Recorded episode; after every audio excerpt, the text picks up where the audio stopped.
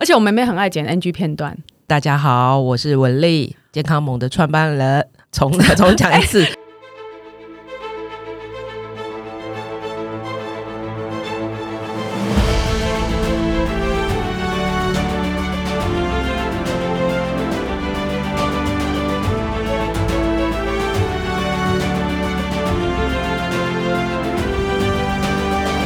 大家好，欢迎来到正的天下，各位子民好。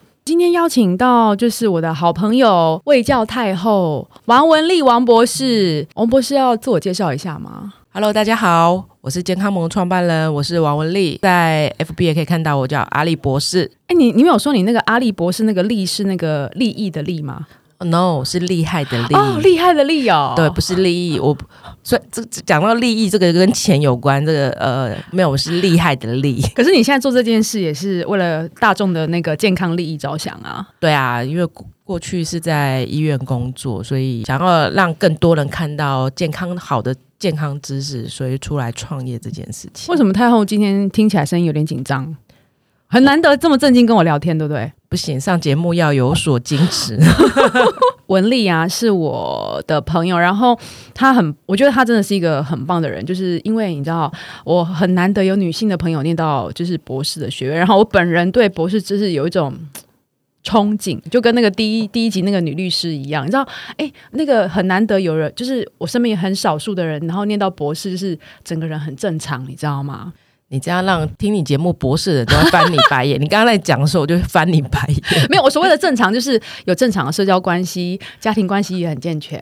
然后呢，就是整个生活都是看起来跟一般人一样。你知道博士是跟一般人不太一样吗？不会，可能你遇到之前都是不正常的吧。很多正常可能你没遇到吧？哎，我先介绍一下，就是那个文丽啊，王文丽，她是健康盟的创办人。然后健康盟呢，最主要就是呃，就是要，哎，我这样介绍的好烂哦，你可以讲一下健康盟的那个念吗？呃，大家好，那健康梦理念我大概跟各位听众介绍一下，就是我过去是在呃医学中心工作，本身是工位背景的。那在医院的时候，我们主要是把一些健康的知识带给一般的病人，甚至社区民众，还有校园给小朋友做健康宣导。觉到一个问题，就是呃，在医疗的部分可能讲的太过于专业。或太过于艰深，事实上很多民众或病人可能听不太懂。对，那事实上民众有时候我觉得，就算听不懂，也会说嗯嗯嗯好。那可是就不敢问，对不对？对，那我回去的时候，医就同样问题又要跑过来跟医生，医生说奇怪，我上次跟你讲了吗？怎么怎么又来了这样子？所以就有点像是恶性循环，一直一直在发生这件事。在于我们是工位或微教背景的话，我们会希望说这个知识让。呃，民众或病人听得懂，所以那时候在医院的时候就做了蛮多的一些我们的团队啦，就做了蛮多呃内容内容的图文或是简单的动画啊，病人或民众可以秒懂这些健康。有时候我们也希望说，短短的一一两分钟或是一个图片。那就有点像科普一样。我印象最深刻，为什么我觉得你的东西很棒？是因为我呃之前就是比如说我流感或过敏性鼻炎，然后我从来没得过，然后我就去了一个我朋友那边，就是我跑了一个很远到那个那个三重那个九如诊所，我发现他们整个墙面上全部都是。卫教的图哦，然后那个医生他就是一张，比如说我我是鼻炎好，他就发那个鼻炎的单子给我。可是我我已经觉得他们这样的程度已经很棒了，因为我从来没有去过一间诊所是这么仔细胃教跟你讲说，你这个可能是慢性病，你要怎么样，平常要怎么保养，然后你可能现在一这三天会遇到问题是什么，未来一周遇到问题是什么，那你可能要怎么样做？那我觉得我那时候还就说哇，完原来这个就是胃教，因为我从以前在南部念书生病看医生到带来北部，然后我觉得都没有人跟我讲这些东西。难道你之前不知道什么是胃教吗？我不知道，因为很少，因为我们都去，通常我们生病都去小诊所看嘛。那小诊所就啊开药开药开药啊，然后就叫你走了。然后我都要一直问说啊，这个是需要怎样？像我是以前肠病毒，他我我只有唯一我第一次看过胃胶单就是肠病毒，就是小孩子出生之后。天哪！就是平常大人这种一般的感冒，我从来没有拿过那个什么单子，哎，是最近这几年才开始慢慢有的哦。这个诊所的确是比较少做到这件事，因为可能看诊的病人也很多，医师也没有时间。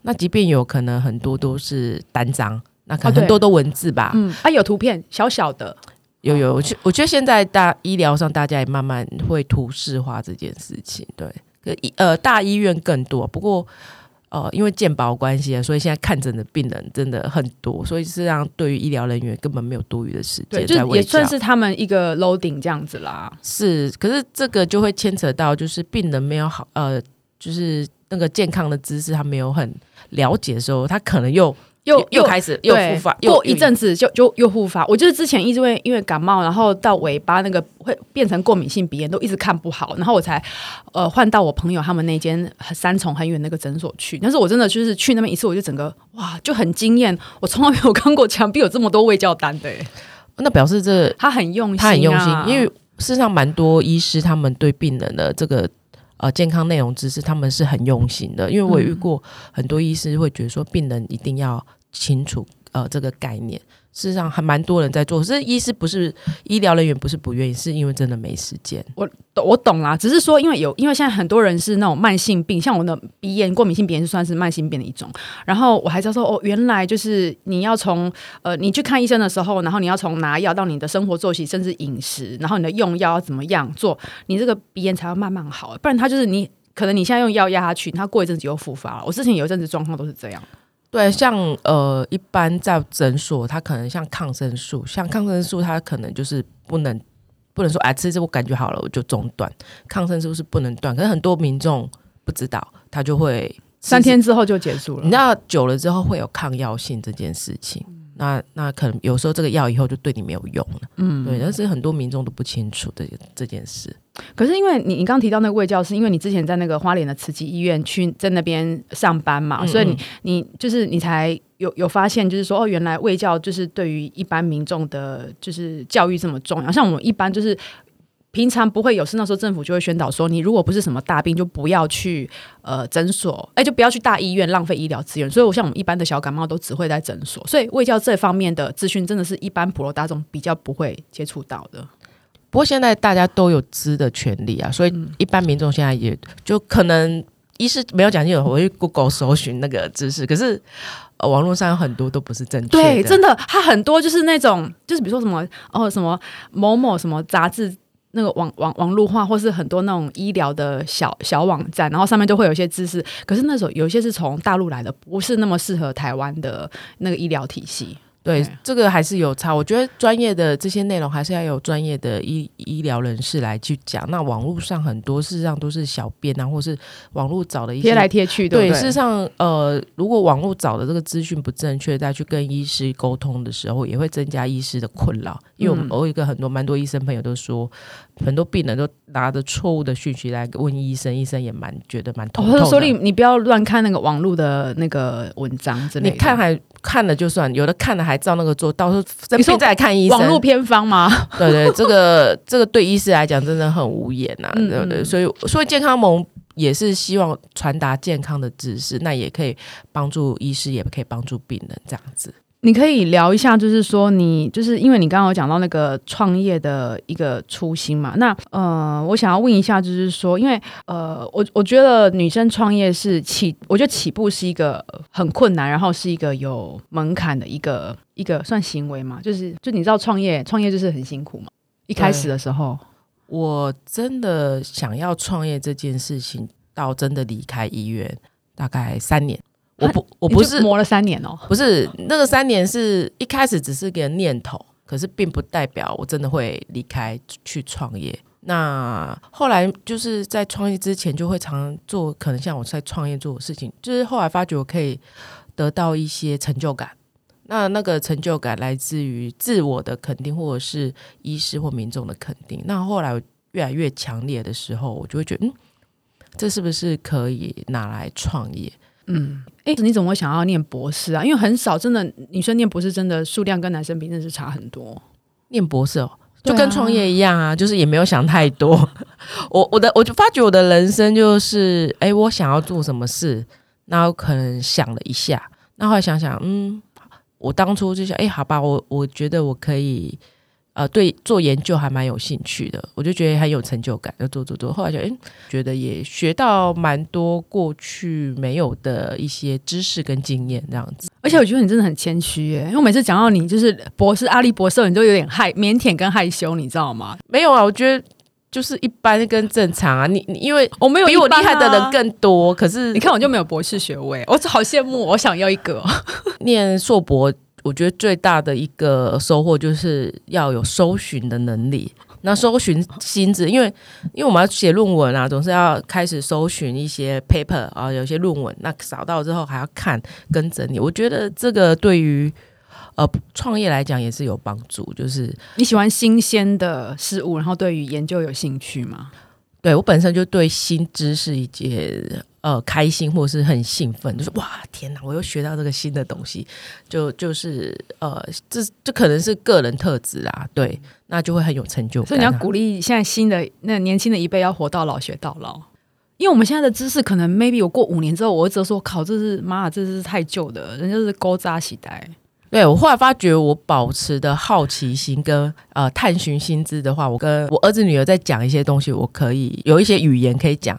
那我发觉我老公就比较比较早期一点，你只要一直在探寻新知，你就永远在这个潮流上，你那你就不会随时被淹没。我觉得这件事是，觉得人生的目的就是要不断的探寻跟呃了解寻找未知数吗？寻找位置哦。嗯，这讲讲好像很哲学、我哎们我们会离题啦。哦，没有，因为我最近就是很上，就是上那个 T R 的课，就变得我讲话最近都会这样，sorry。反正就是我们就是要保持开放的心情，还有求新求求新的好奇心啦。我我记得你是那个嫁到花莲去嘛？哦，对啊，对啊，然后你你就是像花莲跟台北两头跑、欸，我应该说我在念博班的时候在花莲工作，所以我博班是在台北念。你知道我我记得那时候每个礼拜从花莲要上来台北念博班的时候，我都在那个火车上、客运上都在干掉自己，说我为什么要这么辛苦要做这件事情？我为什么每个礼拜都要这样？就是那时候就会有不断的问为什么我要这样，可是你知道我讲讲就还是得，我还是做了，所以后来。等到毕业那一刻拿到毕业证书的时候就，哇，很爽，对不对？就会觉得哇，念了这几年就是为这这样子这么，可是他还是有学到嘛，不管是呃知识内容，或者是在于现在创业也是有帮助啦。那那我我想问一下，就是说你像花莲跟台北两边跑，你我记得那时候结婚有小孩了嘛？那就是在家庭的部分的话，就是会有遇到什么样的沟通的问题嘛？我觉得呃是蛮感谢家人的支持啦。对于一个结婚的一个女性在创业，尤其在家庭这一块，没有如果没有另外一半的支持，事实上呃很难走到现在这一个地步，真的非常难。对，嗯，呃，事实上我们去创业参加一些活动，可以看到十个创业的呃创办人或 CEO，十个大概有八个都男性。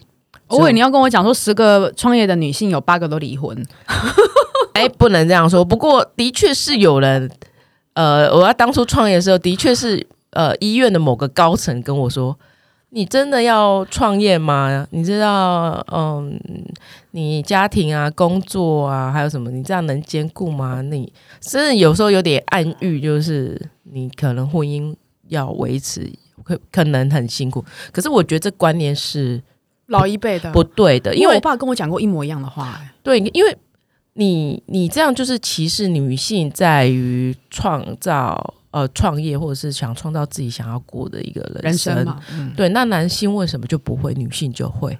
这是在于呃讲这件事，他本来就带着有色的眼光在看创业的女性。就是用旧有的父权社会的这样的一个社会价值观来看，嗯，看女性创业这件事情。所以我创业，呃，我更想要让一些女性知道，就是家庭跟事业可以顾好。那在前提之下，我们是一定是有做很好的沟通，是呃，像我每个礼拜回花莲，我也会跟我老公。啊，甚至我婆婆也会说：“哎、我这个礼拜工作状况是怎么样啊？那可能遇到什么困难啊、或者是呃，我会跟他们讨论，实际上会让他们有参与感。嗯，那因为呃，让他们有参与感，他会就会更清楚我现在在做什么。如果我我现在在做的任何事情，我都不会跟他们讲或分享，那他们可能会觉得，哎，你到底在做做什么事？所以我觉得创业的女性更应该要花很多时间在跟家人好好做你工作上的沟通。所以你讲的时候，你老公是很开放，就是听你讲吗？他会给我很多建议。哎，可是哎，可是你老公跟我老公状况不一样。我每次跟我老公讲，他说：“你不要讲，不要讲，我觉得我会承受不了。”不过我老公会听听说，我跟你讲了，应该怎样怎样怎样。不过他有些时候讲的还不错，因为呃，创业的时候有时候困难的时候，有时候会陷入那个点里面。那有时候多听听朋友，或者是听听家人在讲什么，接呃，也可以更增加自己不同的思考。对啊，说后来我也在学习听。更多人讲话，去思考不同的可能性，这样。哎，二零二零年初那时候，疫情对你的事业有造成什么样影响吗？呃，因为我们做的是健康咨询，那疫情对我们来讲是好事，对不对？不能说好，就是有呃，就是更多的可能性。呃，去年来讲。呃，也创造过去没有的经验呐，那也有新的一些模式，那我会觉得哎还不错，所以整个公司的发展去年的确是呃往一个非常好的地方发展，那今年更要努力啊！疫情一来的时候，你看疫情会影响到你的呃生活健康，这整个经济，你看整个被大影响。或许过去可能大家很忽略这件事，可是当疫情一来的时候，天呐，它是无比之重要。而且你去年还有就是呃跟政府合作弄了一个卫教影片，是跟疫情有关的啊。对，跟国建署合作，那时候做一个呃社交距离的动画。对，那时候署长就找我说：“哎，赶快做！呃，因为那时候疫情呃大概四五月的时候的确有好一点，那可能就是要保持社交距离。那时候就帮国民健康署做了一个社交距离的动画，就觉得说哎，蛮蛮不错。在疫情这边，我也有参与到。”呃，一些贡献，对对，我觉得这是一个蛮好的经验，这样子。那刚刚呃，忘记跟就是跟大家提到，就是说你们健康盟的服务主要是什么样的服务？就是动画在哪里播放？呃，我们做的动画跟这些 content 这些内容是在于呃诊所的候诊的电视播放。那我们主要是希望，呃，刚才也提到嘛，医师跟护理人员可能他们很忙，没有办法在为呃，时间未降，我们我们是在利用他在等待跟空档的时间，可以看到一些正确的未降内容跟资讯。然后他们可以在看诊之前可以看的时候，如果他有一些想法或疑问的时候，可以在进诊间的时候，可以甚至跟医师问。那医师也会更知道你要问的是什么问题。那我觉得这是一个比较好的沟通。实际上，我们常常遇到有些病人看完之后会发一些讯息说：“诶，我到电呃到诊所或是的电视看他们这内容，我觉得很棒，因为我过去可能没有。”不清楚这个原来哦，原来根管治疗是这样哦，原来这个是呃，原来假牙是这样子，所以对于民众来讲，他们的这些回馈，我们都会觉得哇，这个是蛮好的一个。我我蛮好的，健康我们来做一个蛮好的一件事情，这样子。而且我觉得最棒的就是，比如说，好，假设我不晓得根管治疗，呃，它的步骤有哪些，或者说它后续需要自己什么样的居家照护的话，就是医生可以就是丢那个你们的链接给他看嘛，是这样吗？对，我们现在也做了一个新的平台，那在今年。今年会在跟各个呃，因为我现在是 focus 在牙科，可是今年会跨其他科别，我们把这些内容就是可以让医师让病人带走，那我们也可以减去病人在网络上找到一些不对或不正确资讯的。对，那我们这些资讯呃，可以医师也会做一些审阅，他也觉得哎，这个对他没有帮助，那病人只要看到这个跟我有关的内容就好了。我觉得。哦，这样可以减去病人的时间，也可以减少未来在沟通上的一个医病沟通上的一些鸿沟。这样子，对。如果大家有兴趣的话，就是可以上网或上 Facebook 搜寻“健康盟”，就是我们那个健康的健康盟，就是盟友的盟嘛，健康盟。OK，对啊，讲的非常对，就是就是因为你们家真的是算蛮有名气的。我之前有去，连我经过我们家外面那个呃那个牙医师，他。牙牙科诊所，它就是会有那个电视墙，然后播放你们家的小狮子。是我我你知道我就是这样过秀过去了，我就来不及拍照。你知道我很多朋友就是在看的时候看到之后拍照传给我，我说：“哎，你们这个有你。”我已经不下 N 个朋友都会拍照传给我，说：“哎，这个也有你们健康模，那个也有你们健康模。”所以现在是铺天盖地就对了。哦，对，我们今年还要更铺天盖地。好了，我就还蛮期待你今年的那个，就是你知道亮眼的表现。我也期待自己。哎，你真的是，我觉得做这个事业，你做这个事业真的是利他又利己，哎，对啊，我觉得创业如果以商业模式来赚钱，可是我觉得赚钱只是生为了生存下去，重点是可以带医疗的一个改。那呃，你创业到现在有没有就是什么比较大的收获？然后对你是整个人生是有影响的？创业对我自己哦，对对，对你自己最大的收获，我觉得是眼界跟世界观吧。嗯，因为呃，过去在医疗的时候，我看到的就是医疗的一些哦，我想解决这个民众解决帮医师或干嘛，我大家想的就只是这一个点而已。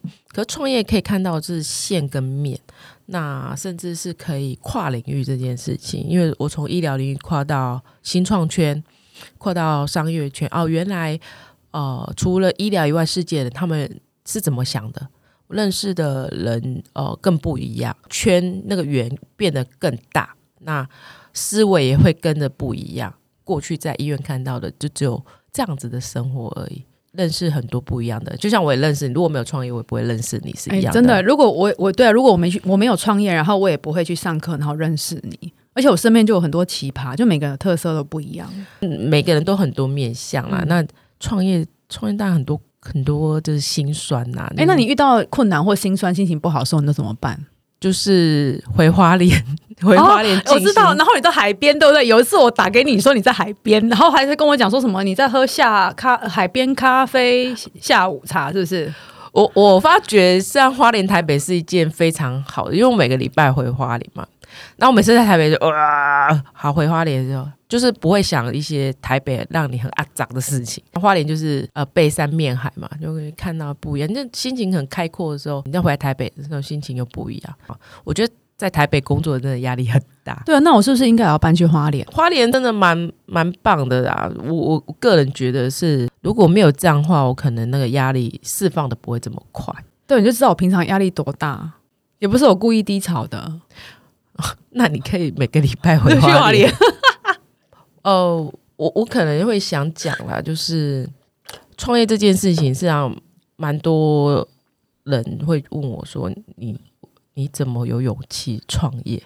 大家有人说：“哎，创业大概百分之九十九都会失败。”我在创业初期的时候，的确有人这样跟我讲。我也很常听到这个，哎，对他说成功就百分之一。那你？我我后来发觉，创业这件的确是不是每一个人都适合创业。我觉得在呃想要创业的人的初心，你要想清楚，是你是讨厌现在的工作，所以你想啊，觉得自己当老板好像很好，那人家创业。如果是这种想法，那我觉得你先不要，你还是好好工作好了。那创业这件事情是你你想要做好一件事，你想要做不一样的事情，而且你也有。心理准备就是，哎，我想做。不过创业初期的确是你要创业的时候，你一定要存一笔钱，不要想要创业创业，你没有存那笔钱，你很难活下去。真的，我想当初我创业，我也是把我的全部的钱都丢进去。你至少要留一些可以活二到三年的钱，对，因为创业真的，呃，到第三年才有可能知道你可能活不活得下去。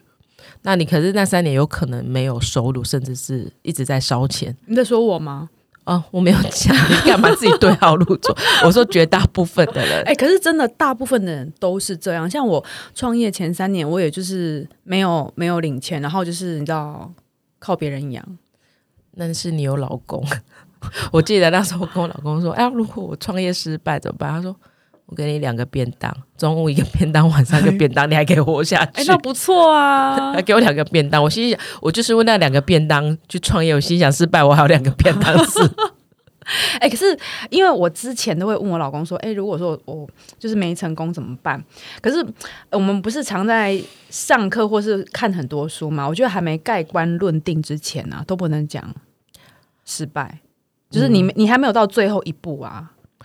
你知道，你很多创业故事就是那种置之死地而后生，就是已经快要不行了，已经快要，然后突然发了转机或者一个 moment，就就哇，又整个翻转，从谷底翻转。我觉得创业也在看你自己的个人能，你能撑到哪个时候，那你能不能坚持这件事情？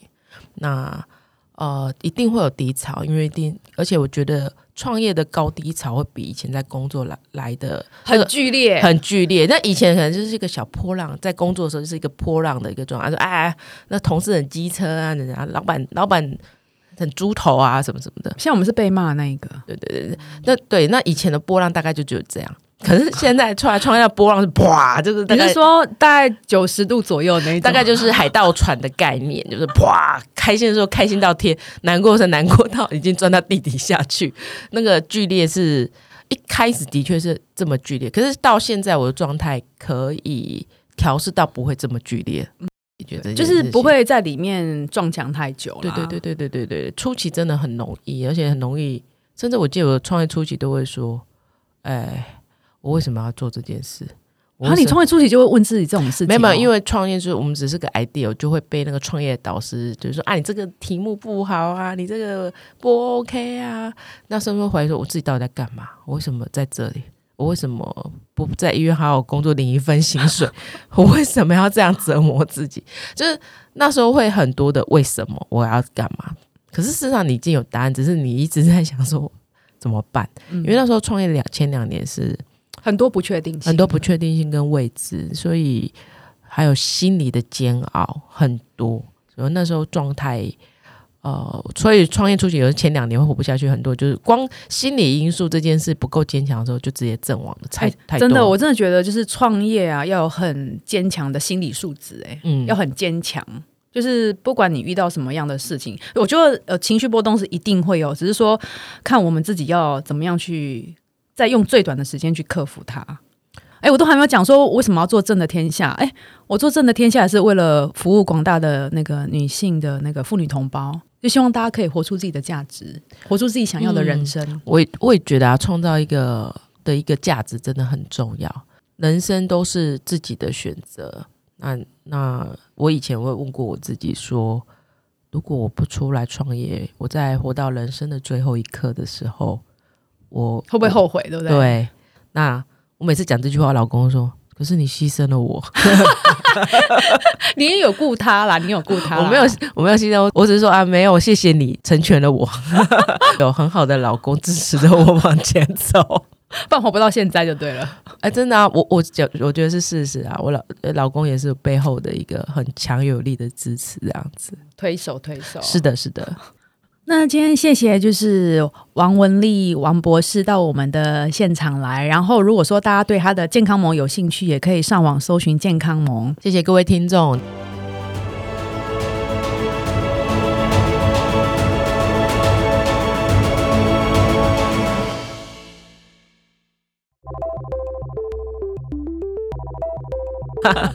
不过我老公还是蛮棒的，我一定要讲这，这一定要剪进去。哦好好好，我会特别跟妹妹说。那我要谢谢我老公啊，哎，开什么玩笑，每次都这样。你老公超好的，好，大家的老公都很棒。